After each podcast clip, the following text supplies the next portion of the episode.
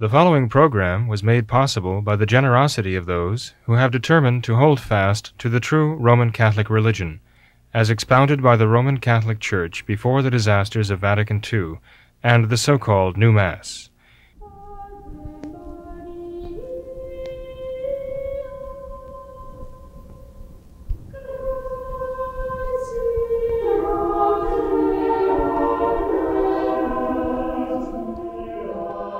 Hello and welcome to What Catholics Believe. I'm your host, Thomas Nagley. With me tonight is Father William Jenkins. He's a member of the Society of St. Pius V. He's also the pastor of Immaculate Conception Church right here in Norwood, Ohio. Hello, Father. How are you? Very fine, Tom. Yourself? Doing well, Father. Thanks for being here. Absolutely. Glad. Joining uh, Father Jenkins and myself is Mr. Thomas Condit. He is a very great friend of the program, a longtime parishioner of Immaculate Conception uh, right here in Cincinnati. He is a very well accomplished lawyer in the uh, Cincinnati area. He has fought the, the pro life cause for many years now. And so, uh, Mr. Condit, welcome to the program. Thank you. Glad to be here. Yeah, definitely. So, Father Jenkins, Mr. Condit, we remain in the, the midst of this COVID 19 crisis, the coronavirus uh, that, that we continue to fight. And this really appears to be shaping up to be a kind of a two headed beast that, that we're fighting here. On, on the one side, we have the, uh, the virus itself and Mhm. the, the, the dangers that, that that poses to our, to our bodily health. And uh, uh, on the other side, though, we have this other issue, which, which may end up being the, the, the larger issue at play here. And that is the response to this virus uh, from, from our elected government officials. I know there are uh, there are a lot of varying opinions on this. There, there's a lot of, of fear, um, I believe, justified fear, and the fact that our, our civil liberties could could be curtailed. Uh, that there is some kind of infringement on our on our constitutional rights as Americans. So, Mr. Condit, as a, a professional uh, lawyer and attorney at law, I, I would like to get your your take on this in, in general. Um, the do you think that this fear is justified that we have um, in, in the curtailment of our civil liberties, our constitutional liberties, uh, by these uh, sanctions, uh, by these these directives and orders that our, our governors across the nation are are imposing now? So, in, that's in general, but specifically, uh, just just last week we saw the uh, the director's stay-at-home order here in, in Ohio, um, sent out by the director of, health uh, here in Ohio. We we spent some time talking about that in our last program with Father Jenkins, but just yesterday, actually, we saw across the border in Kentucky the uh, executive order 2020-258 from uh, from Governor Beshear over there. And while the, the stay-at-home order in Ohio seemed to be rather benign, there were many exemptions uh, permitted uh, to to break this stay-at-home order. The the uh, executive order in Kentucky seems to be quite the opposite. The the measures here seem to be as almost as severe as they could possibly be. There are very few exceptions permitted um, to this to this executive order, which restri- restricts all travel out of the state by Kentucky residents. So, what is your take in general on, on the, uh, the the current that we see in the United States, but in particular on this executive order from Kentucky? Right. Well, any good witness would say, could you restate the question? because there are about four questions in there, maybe. Uh, Serious so- issue here. Right, right. So I, I guess my, my personal reaction, I think that is not the, you know, it's, it's a common reaction. Uh, you don't have to be a lawyer to have this reaction. In fact, in the last 24 hours, I've spent time with uh, a nurse, a um, plumber, a, another maintenance man, blue collar guys, you know, all of them have the same reaction. I think anybody that thinks conservatively ha- is going to have some of this reaction. And uh, but but the the question underlying it all is what are the facts? Yeah. What Yeah. what are the facts? You can you I'm sure we've all experienced. You click onto websites of different ideologies on the internet, and you will have some radically different headlines and emphases on what uh, you know what, what we need to do or what's overreacting. So the question is, what are the facts? And, and maybe we still don't know a lot of the facts. I mean, medically, uh, they, they, they would say they don't know all the facts. But I would say to get to my personal reaction and those I- of I think a lot of conservatives that I've that I know close and not so close uh, is that objectively the data does not support the the depth and the breadth of the governmental reaction to this. Okay. Um, I got a text message today, uh, and and this is a source that I didn't pursue what, how trustworthy it is, but it's consistent with a lot of the data that we've seen. Uh, it says deaths worldwide. all right, from January 1st of this year till March 25th, just last week. Yeah. Coronavirus, almost 22,000. Seasonal flu, 113,000. Malaria, 228,000. Suicides, 249,000. Wow. Uh, traffic fatalities, 313,000. Uh, the numbers are going up. Yeah, you can I see. A- HIV, AIDS, 390,000. Uh, uh, cancer, uh, 1.9 million. And they couldn't resist abortion, 9.9 million, of course. So course, throw that one in. But, but so, so objectively speaking, the coronavirus is way at the bottom of the totem pole on this list of Yeah. cause of death in the world. Sure. And we don't see, you, you know, I, I've thought if you take some of these, some of the politicians, I, I, I, it might have been Governor Cuomo in New York that said, if this saves even one life, it'll be worth it. Sure. I couldn't believe he said it. I but President, President Obama i- said that as if, well. if that mentality was true, we're looking at 313,000 traffic fatalities. We would make people stop driving if that was true, if that was really the attitude. So, objectively, there's a lot of reason to distrust what's going on here. And I think a lot of people do. So, what's the appropriate reaction? Well, it, it, depends what facts you believe. And uh, even the experts, the medical experts, the uh, epidemiologists, and so forth, I, I, I, I don't know that any of us can know for sure, but there's a lot of reasons to to to, to be concerned. And you know, I went, you know, I've just printed a few things, stories off the internet along this line. I just want to read the headlines for a few. I mean, this is this is conservative thinking out there. One's called overreacting to a serious situation. And this was written by a dermatologist who dealt with a lot of AIDS patients during the AIDS crisis. Um, uh, and another one is called How Many Lives is Our National Lockdown Going to Cost? And it talked about the other reasons people may die from having their businesses go under, heart attacks, strokes, all the stress from this. Uh, another one just called Consider the Costs. Uh, th- this, some of these are from the American Spectator and a few other conservative journals. But um, I think objectively, to uh, just kind of wind down my answer to your question, from, from the standpoint of just the non legal analysis, objectively, there's a lot of reasons to question or even be suspicious. Or have they told us everything? And if not, why, uh, why are we literally appear to be willing to destroy the economy Yeah. for the long run over um, a virus that's barely in the top 10 of death toll, you know, in the world? Sure, sure. So that, that that's the non-lawyer. The, the the other thing, or unless you wanted to inject something there. No, no. Okay, I was going to move on to some, the other thing you asked me, which was comparing the uh, orders that came out from Governor Governor DeWine in Ohio and Governor Beshear in Kentucky. Uh, Governor DeWine's order was loaded with exceptions. Yes, yes. Uh, so much so that I, I concluded that they didn't intend to, you know, s- send out the National Guard to inspect every road and bridge as much as they wanted to have an order out there that would have some bite if they needed it. You know, if you, if you literally had people assembling in the streets by the hundreds and uh, just kind of blatant violations of the social distancing norm and so forth. Uh, Kentucky's Governor Beshear in Kentucky is quite different. I mean, he, he he had four he had four four exceptions of why you could leave the state. Thou shalt not leave Kentucky, and and it's it's it's limited and it's addressed only to Kentucky residents, and uh, it has four exceptions. And unlike Governor De, the Governor DeWine, something certainly close to the hearts of the viewers here.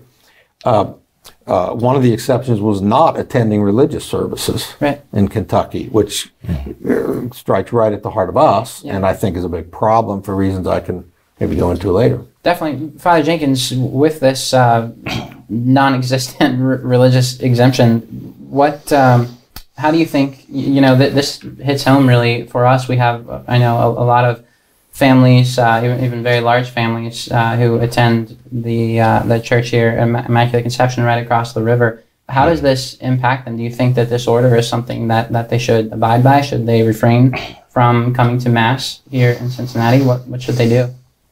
Well, it depends on uh, what the danger is, what the threat is. I mean, if uh, Governor Andy Beshear intends to have state troopers monitoring the bridges across the Ohio River to see what Kentucky license plates uh, go across the bridge out of the state and what Kentucky license plates cross the bridge back into the state.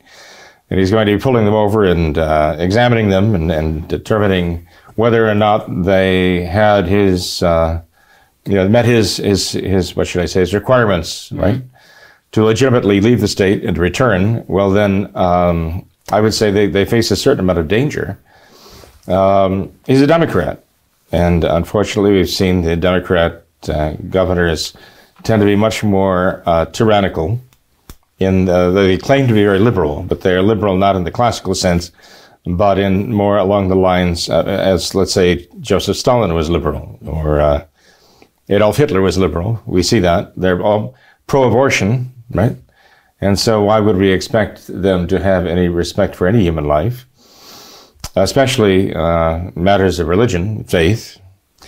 So um, the fact that he uh, he, uh, I'm sure, deliberately omitted that, right? I'm sure he de- deliberately omitted that exemption.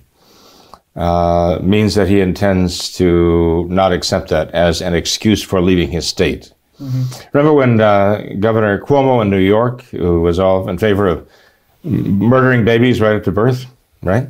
Remember he said, I don't want any of these people in my state. I don't want any pro-lifers in my state, he said, right? That's how they think of it, right? That's, that's not uh, so much Democrat as a demagogue, although there might not be much of a distinction these days. And so, um, yeah, I, I, tend to think that those who uh, are, are facing the wrath of Andy Beshear for leaving his state uh, without his okay uh, might be risking quite a bit. Uh, under the circumstances, though, I think because of uh, President Trump's declared state of emergency because of a, a pandemic, well, that would one can argue the merits of that, but the fact is that that declaration uh, of a pandemic emergency would, I think, exempt uh, people from actually venturing out to attend mass. I don't think they'd be committing a mortal sin if they didn't do so that's why we've taken the steps we have to uh, try to enable them to sanctify the day as well as they can at home. Mm-hmm. But uh, in any case, I I, uh, I would not fear, um, uh, let, us say, crossing the line in Ohio because I think our rulers have shown that they are rather restrained. But uh, I don't have that same confidence across the river. By the way, I just heard a rumor, and unfortunately, these rumors are flying around. And I mention it not because uh, I necessarily believe it's true. I think it very well might be true, though. Uh, because rumors were flying around uh, up to last Sunday as to whether there was going to be a stay, stay at home order issued here in Ohio, and, and as a matter of fact, it came to pass. But I, I've been tell, told that this, uh, the National Guard is uh, gathering not far from here, actually just north of the city of Cincinnati. And uh, they're about to be deployed to issue a very severe uh, lockdown of everything. Possibly even those exempt, many of those exempt uh, exemptions made by uh, the Director of Health of Cincinnati, of Ohio. But I understand uh, particularly churches might be targeted by it, so they might be closed now, we've done everything we could at Immaculate Conception to abide by the requirements of the Ohio State Health Department.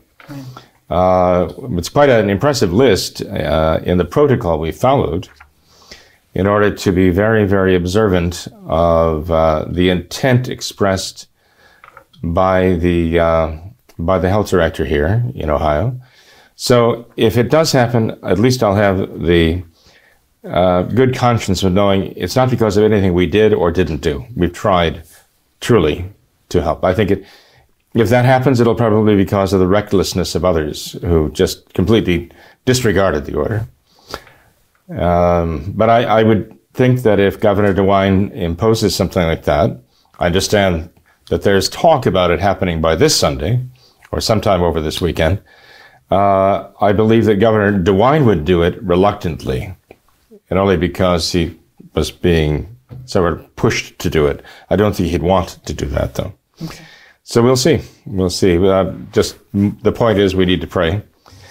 And uh, and pray, and then pray some more. Pray the Rosary, right, mm-hmm. and uh, be faithful. And then whatever occurs, we have to accept as God's will, and we have to make the best of it mm-hmm. right, and for His sake. Father, with, with, this executive order from from Governor Beshear, it's very very short. I, I printed the order off. It's only I would say a, a few hundred words long but he, he explicitly states here towards the end of the order that um, nothing in the order should be interpreted to interfere with uh, the governmental branches and their exercise of authority. Mm-hmm. And so while he, he you know purposely uh, omits our uh, the, mm-hmm. the, the legitimate um, you know right that we have to practice our, our religious freedom, he explicit makes sure that he explicitly states in here that that their government branches are still allowed to to exercise their authority and that that I think raises the the question of do you believe that that this I know we've talked about this before about you know never let a good crisis go to waste. Do you think that um, governors across the nation really are using this crisis kind of as a uh, kind of as a as an excuse to to exercise this just this abuse of power? I mean, I think some governors are. Yeah. I think some governors are. I think some governors have gotten a good taste of power. Yeah. They can snap their fingers, and entire populations, you know, are confined to quarters, uh, under house arrest, practically. Um, some of the governors, uh, Democrats, uh, and actually some of the women governors too, seem to be very, very inclined to say, you know, there'll be massive fines if you do this, and if you dare do this, and you dare do this, you'll pay a terrible price for it. So um, I think they've gotten a little bit intoxicated with the power that this has given to them, uh, to say the least.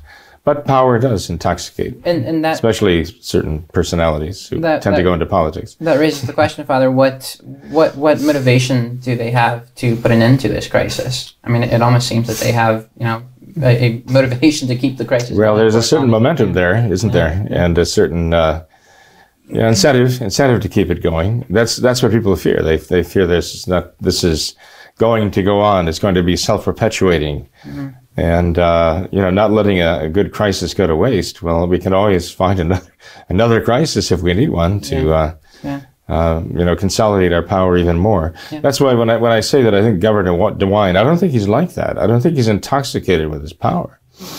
Um, I think he's very restrained, and I, I think he uh, tries not to use it if he, uh, you know, to, to impose it unless he feels constrained to do so. Uh, he could be feel constrained because whatever it is he, he has given are being uh, flouted, or because perhaps other governors are, uh, you know, he's being pressed some, by somebody, being pressured into it. Um, so I, I don't know. You know, Tom, when all is said and done, I mean, let's face it, this is a, a moral crisis, right?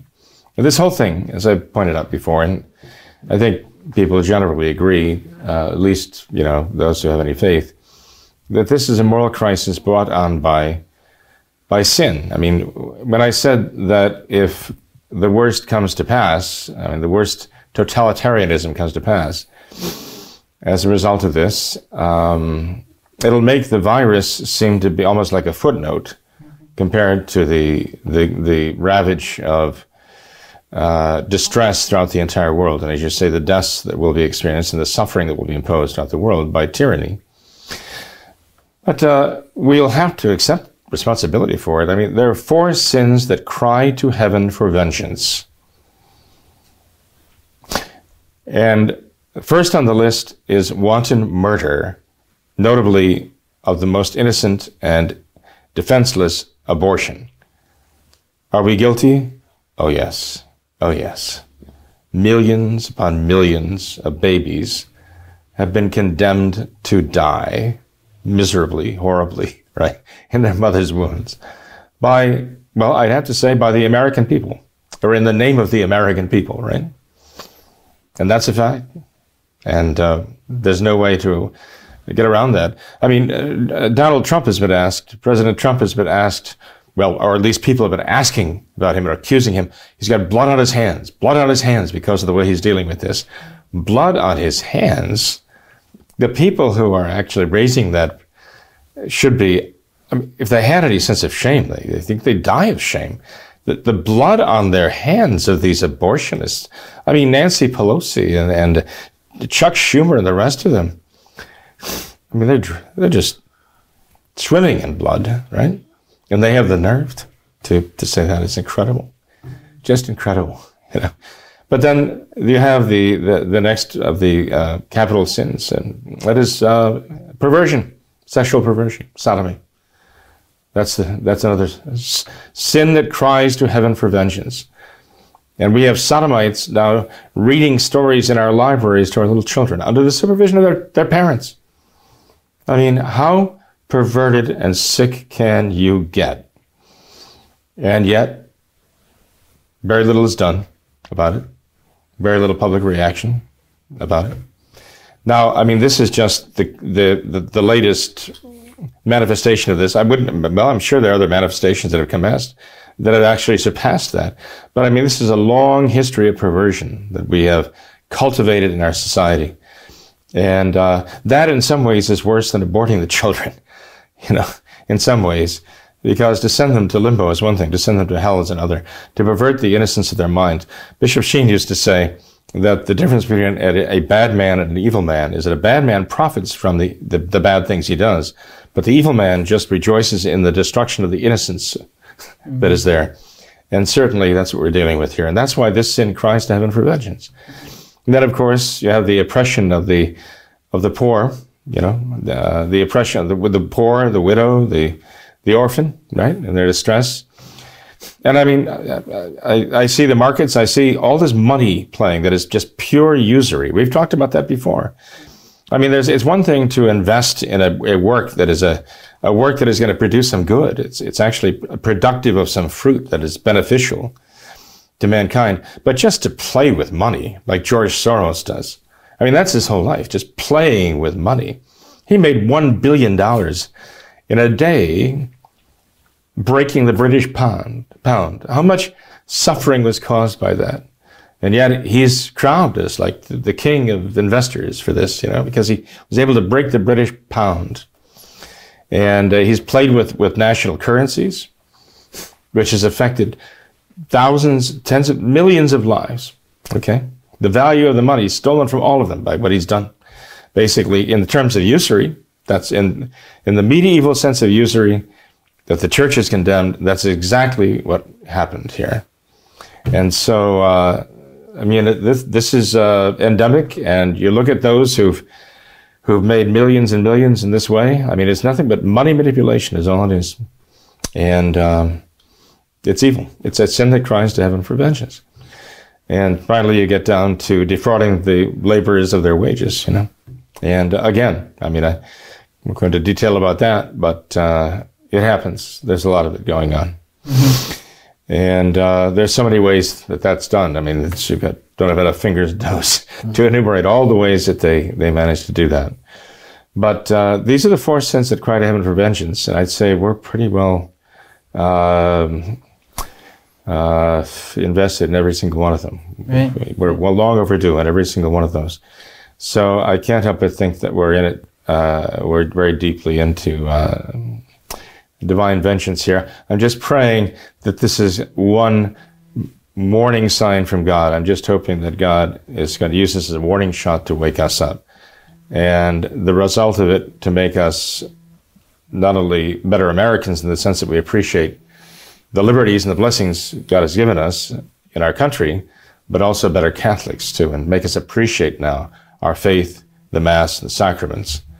And um, God has ways of getting your attention, and I certainly hope this is this is simply that God's way of getting our attention, and that will pass.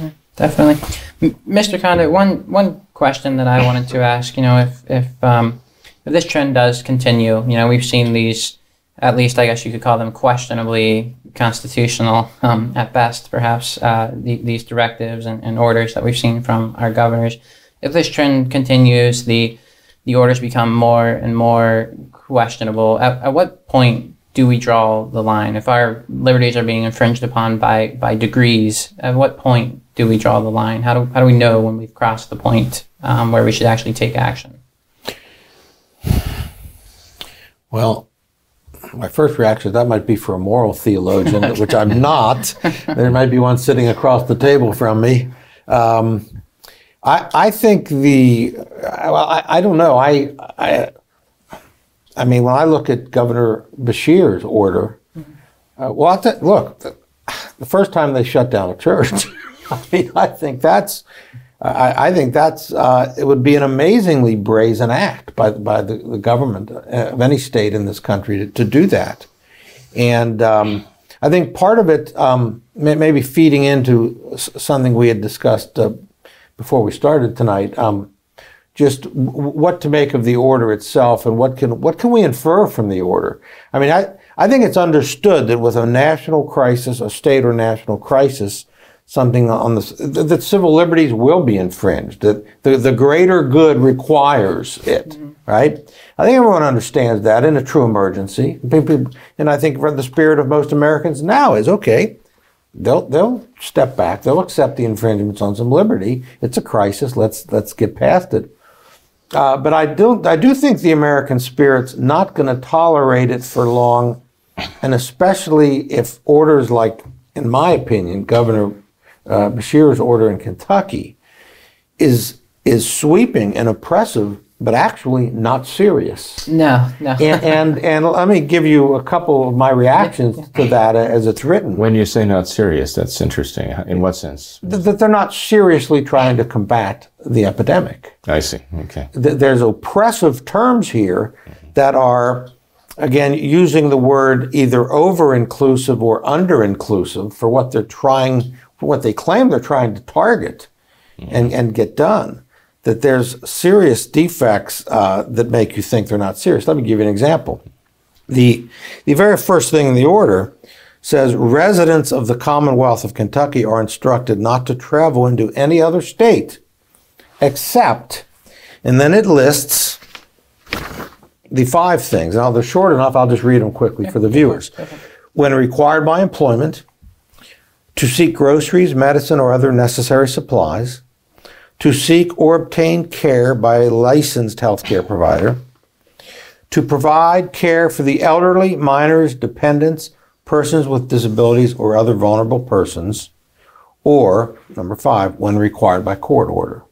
All right, so breaking that down, just so it's only residents of the Commonwealth of Kentucky, right? That's that's the only people that the governor purports to bind by this order. They may not leave except for one of those five excuses. And if, if I understood also something I heard uh, maybe as part of this order coming down was that con- some of the surrounding states and Tennessee in particular had not taken some of the precautions that the state of Kentucky had taken. Mm-hmm. So they're afraid they're going to go into these infected states and then come back. But guess what? Nothing here binds residents of the state of Tennessee from coming into Kentucky. Mm-hmm. So how are they how are they serious about this? If they're serious, they would close the border mm. between Kentucky and Tennessee.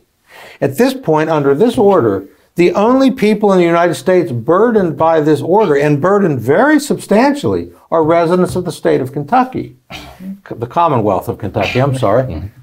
All the members of all the other 49 states, residents of the other 49 states, and indeed illegal aliens and whoever can come and go into Kentucky. And foreign nationals. They're, they're not violating this order to come in and leave, to come in and leave, to come in and leave.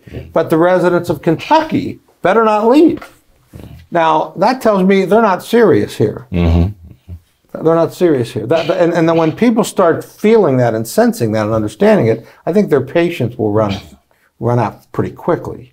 Uh, another thing I note about this um, is that anyone who's outside the state, um, number number two, residents of the Commonwealth of Kentucky currently located in another state for a reason other than those identified in the previous section must, upon their return to the Commonwealth of Kentucky, self quarantine for 14 days.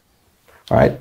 So only those outside the state for reasons not justified, only they must come home and self quarantine. Everyone else who leaves for an accepted reason, well, they don't have to ever self quarantine. so are they really serious about this? Or are they just singling out groups and, and, and kind of putting on a show here? Because I don't see any consistency. And indeed, it, to me, if it went into a, a, a court with a constitutional challenge, let's say somebody's arrested trying to cross the bridge to go to church, which is a, a separate issue, the religious liberties. Um, um, if someone defended and made a constitutional challenge to whether they could even be bound by this order, one one uh, concept that prevails in constitutional disputes often is whether a regulation, it could be a local ordinance or a statute or an order like this from the governor, is the order over inclusive? Meaning, is it is it binding people who do not need to be bound by it? There's no justification for binding them. Maybe there's only certain areas that need to be targeted. Or is it under inclusive, where you're targeting specific people, and that's what I think this one in Kentucky does. You're targeting Kentuckians, but you're not trying to control the conduct of anyone else. And no, and, and they're to all mingle, uh, right? The Tennesseans It's and almost like you're trying to control the conduct of the virus, in the sense that if people leave for what Andy Beshear thinks is a good reason, the virus is going to give them credit for that. it's- the virus will behave. The virus will behave itself when it comes back into Kentucky. Makes a difference. right? Yes.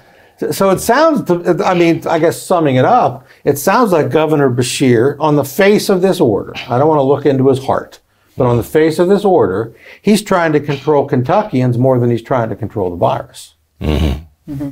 And, and do you think we mm-hmm. could we could even narrow that down a little bit more and say that he, he's trying to control religious Kentuckians specifically? Because I mean, when you read through the, these exceptions, you know they they don't seem. You know, I, thought num- letter B here, number two, was particularly striking. To obtain groceries, medicine, or, or other supply. I mean, I, I've been been to Kentucky many times. There's there's a plethora of grocery stores over there. Why why would somebody find it absolutely necessary to cross the border? And, and right, and Well, for sales, if they have big having big sales. Or I if they can't find any food on the shelves in Kentucky, they might have to go to Ohio. Yeah, Or come to Ohio for I- food. yeah, yeah, but the point is, and I think it's true, every bridge that I know of in Kentucky, and I cross a few, Mm-hmm.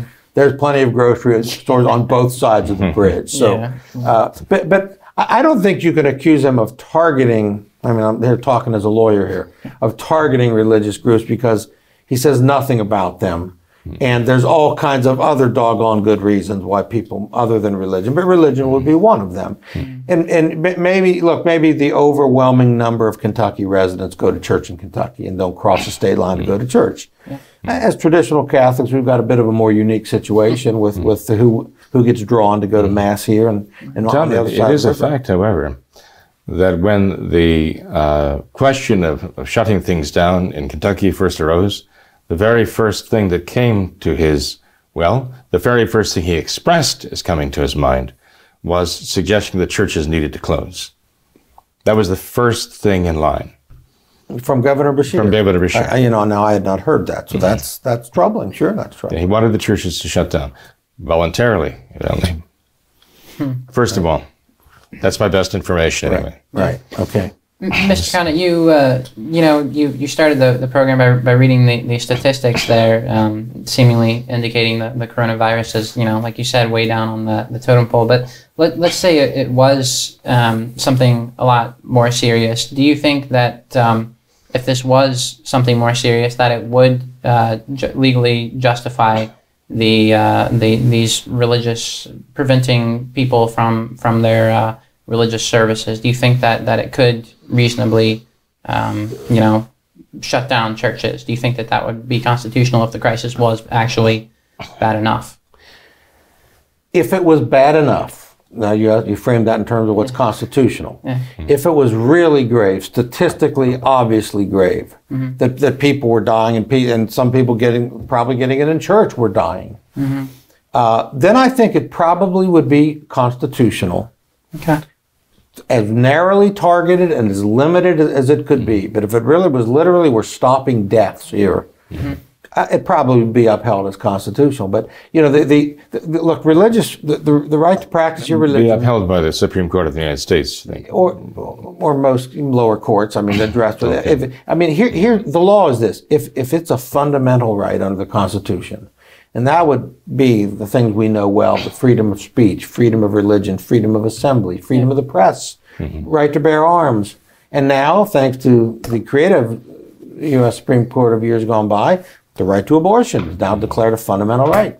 Interestingly, in the last 24 hours or 48 hours, judges in four different states have ruled in favor of Planned Parenthood because they must be able to stay open. Mm-hmm. Right. so that fundamental right, that's you can't infringe on that one. See, so mm-hmm. I think right away th- that that may help us indirectly because I think if they start coming at churches, we can point, point at Planned Parenthood and these other judicial decisions. Wait a minute, what about our fundamental? Our unlike their fundamental right, Hmm. which was created in the penumbras of the Constitution, ours is stated explicitly right in the First Amendment. Hmm. so, so we certainly have a fundamental right that gets, that should be protected at least as much as theirs, hmm. and. Um, and so that would be the battle. But but I I think if it was, you know, death skyrocketing and really ri- just ripping through society in huge numbers, I think I think the courts under current jurisprudence would probably say, okay, that we're going to uphold this closure of churches.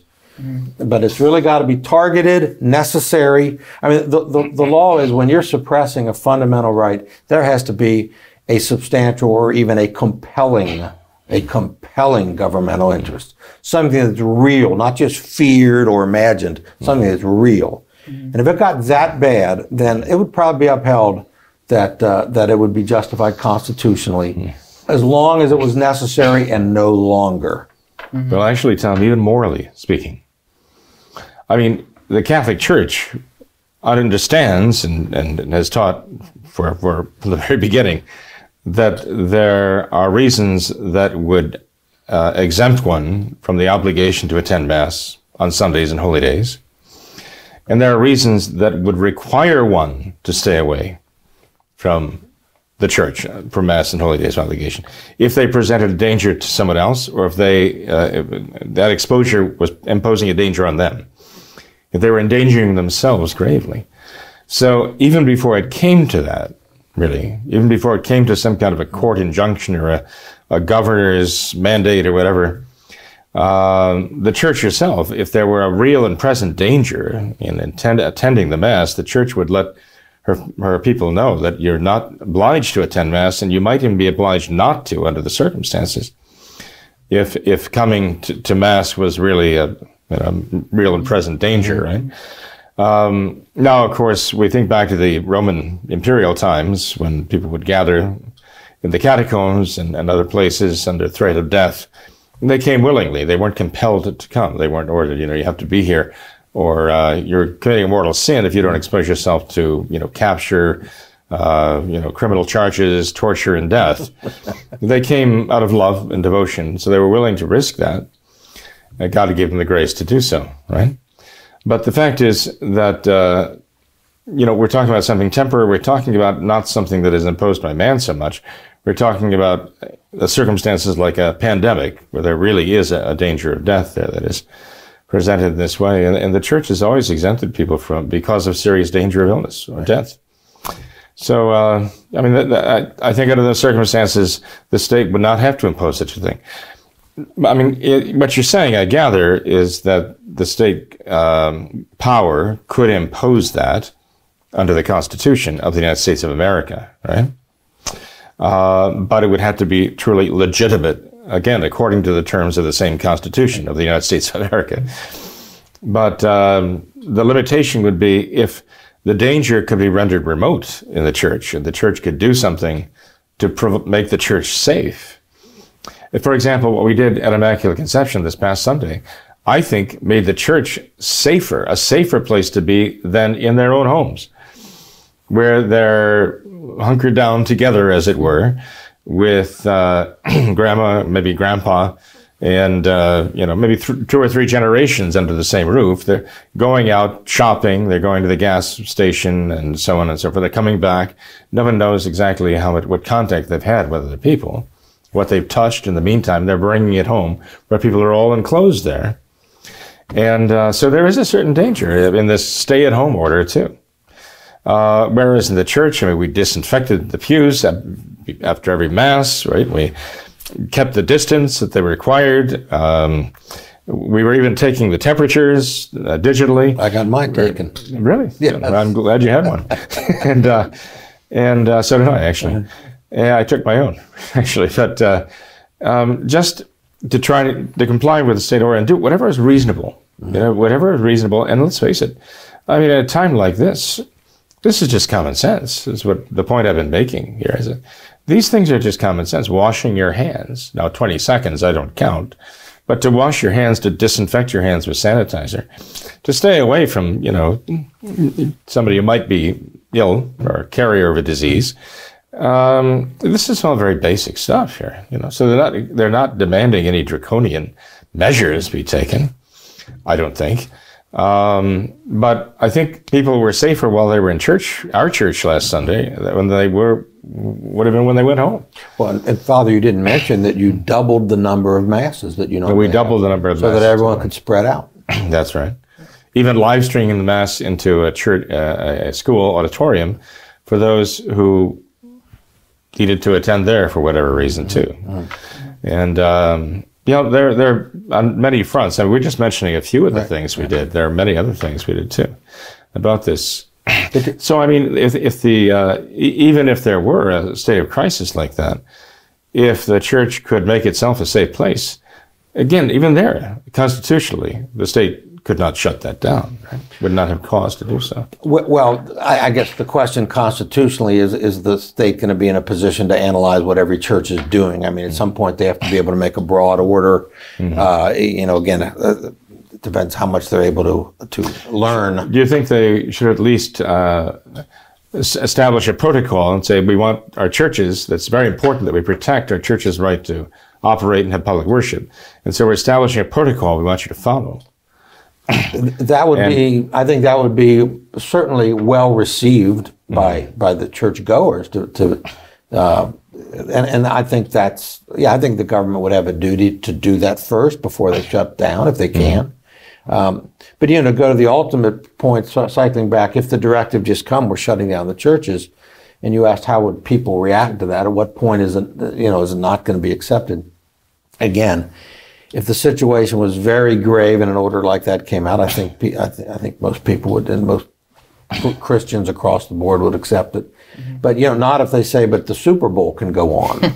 you know, that's the mm. point. Are you really serious, or are you just targeting and kind of putting on a show here? Or abortions, or, or, abortion clinics can stay open, mm-hmm. right? I mean, that, that, that's what's going to get people really upset and rebellious mm-hmm. if they see this this inconsistent uh, yeah. or politically targeted uh, or not targeted. Right. You know, you, you mentioned abortions. I, I think um, some could argue that, that abor- uh, abortions are a type of religious service almost. You know, abortion has been called the, the sacrament of the left. Um, it's, it, there's well documented uh, satanic rituals and, um, and, and things like that, that that take place in these abortion clinics. Right. Uh, so, well, it is interesting, John, from that point of view. I mean, it's as though the state power, even now, has been reluctant to deal with the supernatural mm-hmm.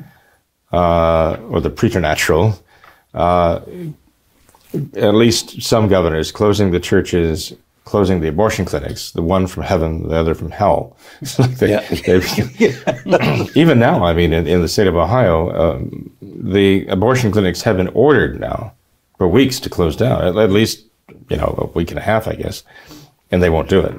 Well, a federal judge in Cincinnati was one of the judges that gave an order allowing them to stay open just in the last 24 hours. Is it just judge, in the last 24 Judge hours? Judge Barrett. Uh, Is that right? Federal court here in Cincinnati. And uh, really there were three other states. I forget which ones they were. So, so again, ironically, that may be precedent that would help the churches mm-hmm. if they come for the churches. Mm-hmm. Uh, they, they, they, that those decisions could because they are coming after and trying to shut down a fundamental right mm-hmm. are explicit in the Constitution. And if they have found a reason to allow Planned Parenthood to keep operating and not a church, that's when I think, I mean, I, I think you'd see some real rebellion at that point, and for good reason. For good reason. And Mr. Kind of this this rebellion, um, you know, if things do keep getting worse, what kind of as Americans, what kind of practical steps can we take? You know, obviously we can get the the supernatural um, um, perspective here from, from Father Jenkins, but just as as everyday Americans, what kind of practical things can we do to fight this this crisis? Well, you're asking a guy who cut his teeth in a courtroom representing the heroes of Operation Rescue. Perfect. Perfect. Civil disobedience all over the place back in 1989, 1990, 91.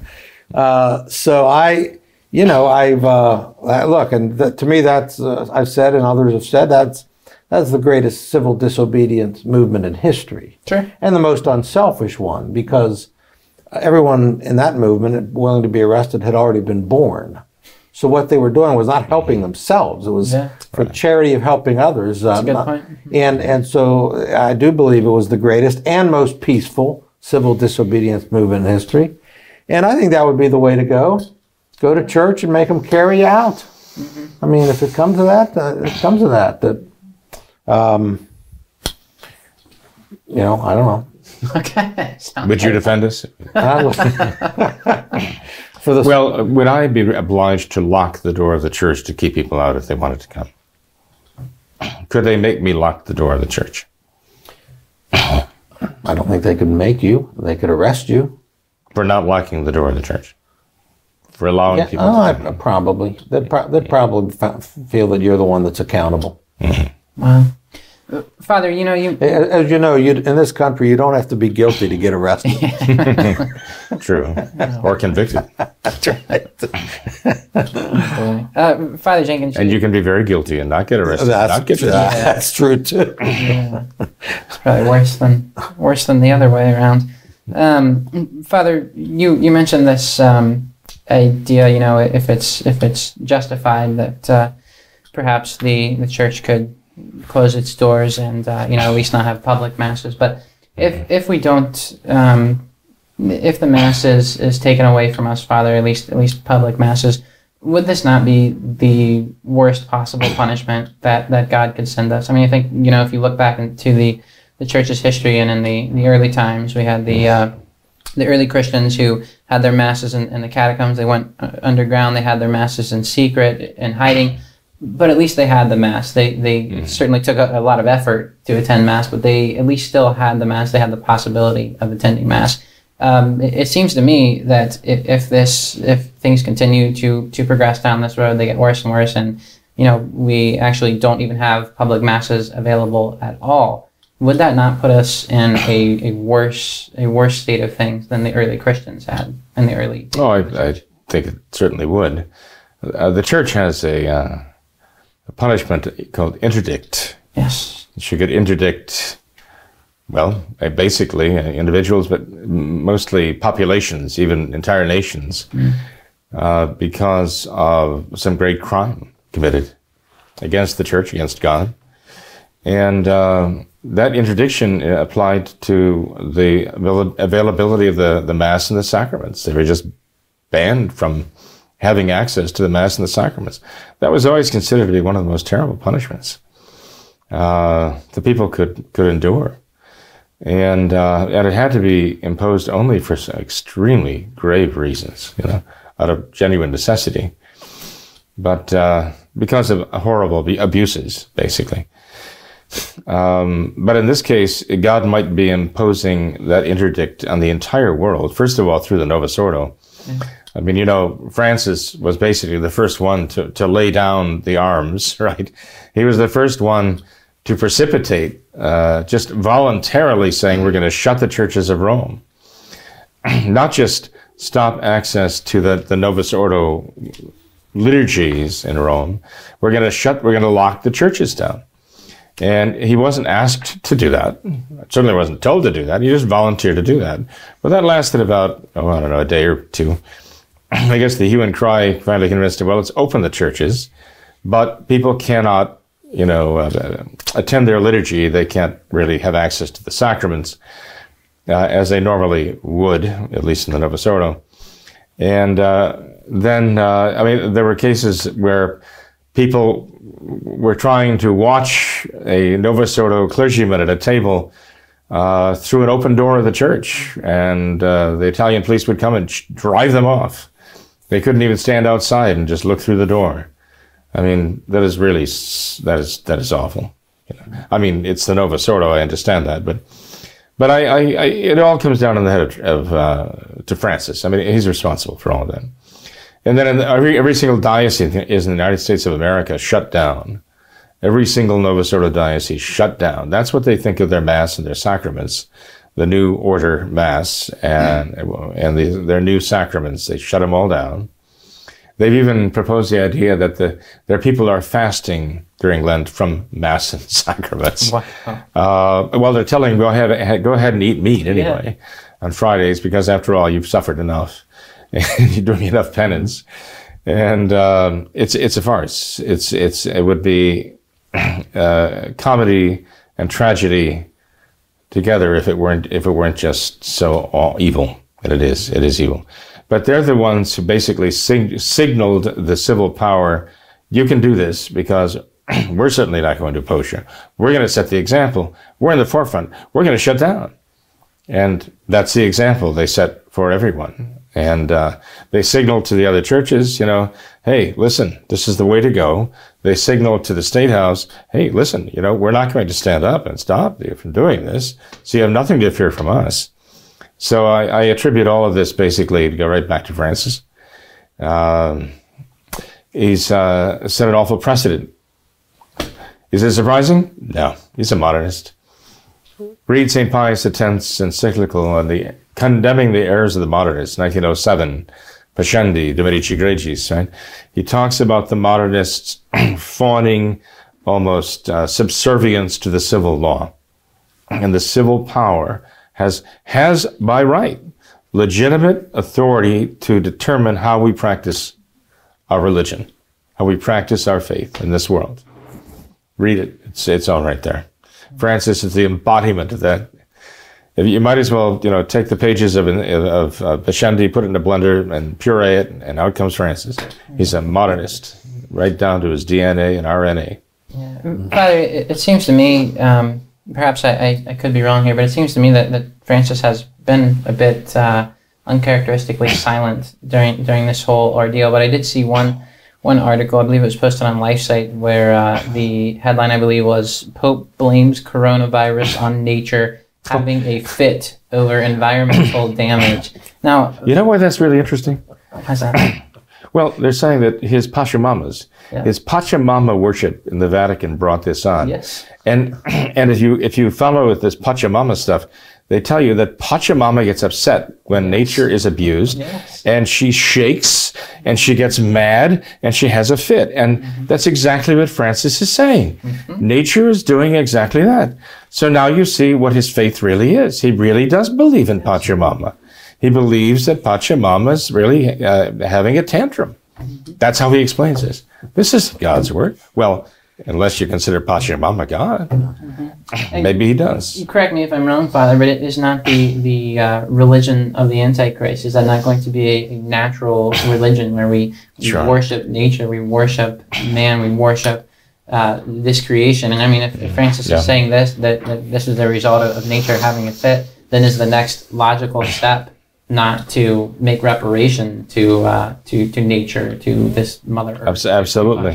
Do you, yeah. you, think that something like this will will uh, will happen soon? Well, you know, in the old days, they just would, uh, you know, sacrifice children or throw the virgin into the volcano to pacify the gods who are upset. You know, so uh, I don't know that Francis is really ready to pull the plug. You know, uh, pull that one out of the shelf. But uh, I'd say that's that's certainly where it's going, and we're heading right back into the jaws of this this uh, very very hellish paganism, mm-hmm. uh, which actually goes be you know there's a paganism like that of the Romans, which was. Um, Well, it wasn't an explicit worship of demons, okay, but there there's a paganism that is the explicit explicit worship of demons, and when you pull the Pachamama uh, out, out of your suitcase in, in, in Rome when you come for this uh, synod, and you set it up for worship, and you set it up in front of the entire synod, you know, in front of Francis.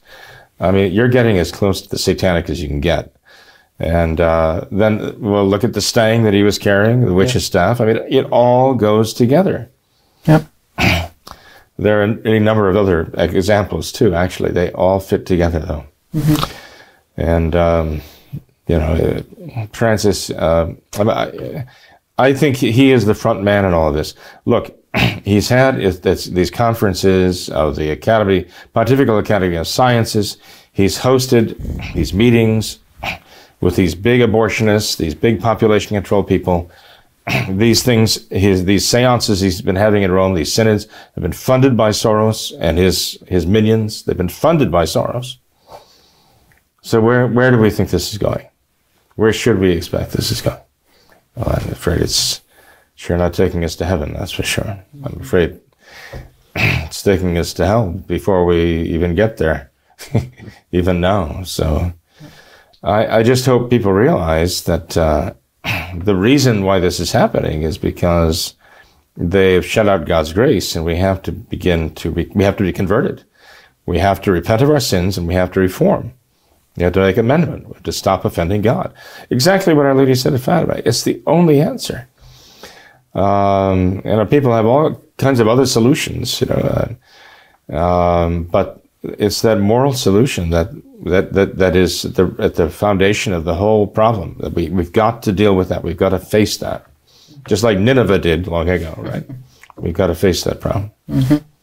Well, Father Jenkins, Mr. Condit, I, I think we can uh, perhaps wrap up with that. We've we've covered a lot uh, a lot tonight, definitely, and we'll continue to monitor the situation definitely and uh, keep our viewers up to date with uh, any new actions that uh, take place. So, uh, Mr. Condit, I'd like to to thank you for being on the program tonight. You know, I, I find it a bit ironic. It was just just a matter of weeks ago before all of this kind of really um, you know, kind of kind of blew up that I, I had mentioned to you the, the possibility of coming on the program. We'd like to have you on the program. And I, I remember you, you said something along the lines of, well, if there's some kind of legal issue that pops up. And boy, uh, I think that uh, that definitely came to yeah, pass. Well, as I, as I, told you, I was on the show a couple times, three, right, three or so years ago. and. I warrant, give my same warning. Don't have lawyers on your show too. Sounds good. Well, thank you for being here tonight, Mr. Oh, it's my pleasure. My pleasure. And thanks for all your pro life work too. Yeah. Thank you. And for Operation Rescue too. Was, uh, well, I refer to that as the good old days. Those were the good old days. Okay. Well, hopefully, hopefully, by the grace yeah. of God, we'll have better days yeah. coming. Right. We'll have to pray the rosary and uh, mm-hmm. follow the laws of God. And, give up those seven, those those four sins that cry to heaven for vengeance. That's for sure. But uh, you know, Tom, our, our Lady really did put it in our hands here. That she she basically put our fate in our own hands when she told us, "Here's the rosary. This is what you need to do. Pray." And uh, you know, this this if you don't, this is what will happen. If you do, then uh, this is what will happen. There'll be peace, right? Mm-hmm. And uh, we need to realize that uh, the good, the bad news is that it's it's in our very dirty and bloody hands. The good news is that it is in our power to wash those hands. Right? And uh, I think I think the sanitation and the washing and all that other stuff is kind of symbolic yes. of what we need to do spiritually, right? If we would just do that spiritually, that's the solution to the to the real issue here. Okay. So uh, that's we, we, go from pandemic to pandemonium, as I've said before, and uh, that's what we're people have reason to fear of, to fear. But uh, we have to go back to God. That's why shutting the churches down is so tragic.